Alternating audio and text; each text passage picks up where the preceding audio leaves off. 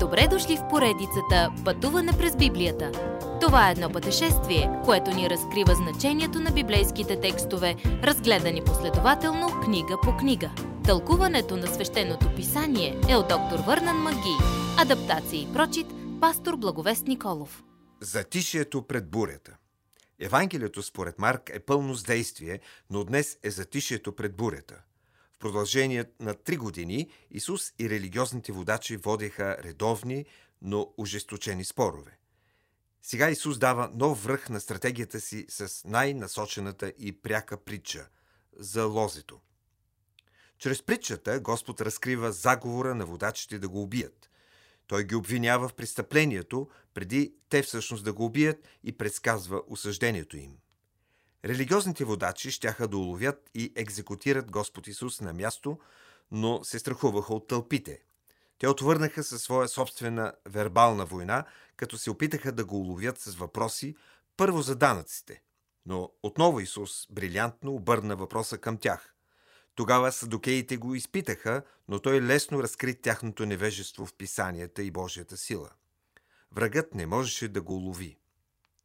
От храма Исус премести разговора и поучението си на хълм, откъдето можеше да види Ерусалим. Тук Исус каза на учениците си за бъдещите събития, които ще завършат тази епоха.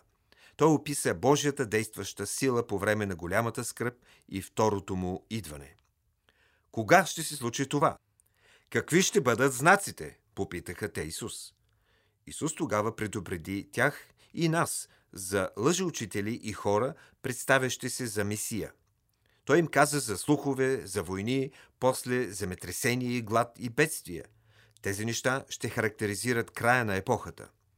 Хората ще чуят «Покайте се, защото небесното царство наближи». С други думи, той идва. В този ден това предупреждение дава начало на голямата скръп. Първите три години и половина от скръпта са сравнително спокойни – това е фалшивият мир на Антихриста. После, мерзостта, която докарва запустение, за което пише пророк Даниил, ще се случи на святото място. То ще се случи толкова бързо, че Исус казва, че няма да имаме време да опаковаме багаж. Трябва само да бягаме. Това е началото на голямата скръп. Това ще бъдат ужасни дни, толкова ужасни, че Бог ще им сложи ограничение, така че да не измре целият живот подсилени от Сатана, псевдомесии и лъжепророци ще извършват истински чудеса. Но тогава цялата Вселена ще се затъмни и величествен показ на небесни фойерверки ще изпълнят небето, когато всички звезди паднат от небесата. При този велик показ на сила, Исус, човешкият син, ще дойде отново в славни облаци, славно присъствие, излъчващо се от самия Исус. Той ще прати ангели да приберат избраните му от четирите краища на земята, от полюс до полюс. Всичко това описва събития, които ще се случат след голямата скръп, когато Исус се върне на земята в слава и за съд. Исус завършва поучението си с това предизвикателство за Божия народ във всички епохи. Бъдете и се молете, защото не знаете Божия график – може да бдим с тревога или с радостно очакване. Ако си Божие дете, търси тази благословена надежда и Неговото славно идване. Следващият път идваме с благоговение в сянката на кръста. Уважаеми слушатели! Вие чухте една от програмите в поредицата Пътуване през Библията. Ако ви е допаднало изучаването, заповядайте на www.ttb.bible, където има много и различни програми на български язик. Ако свалите нашето мобилно приложение от ttb.bible, ще получите достъп до систематично изучаване на всяка книга от Библията.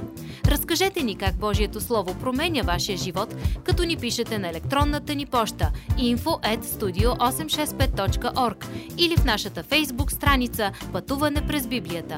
Освен до аудиопрограмите, чрез мобилното приложение ще получите достъп и до различни материали. И на още едно място ще намерите нашите обяснения на библейските текстове.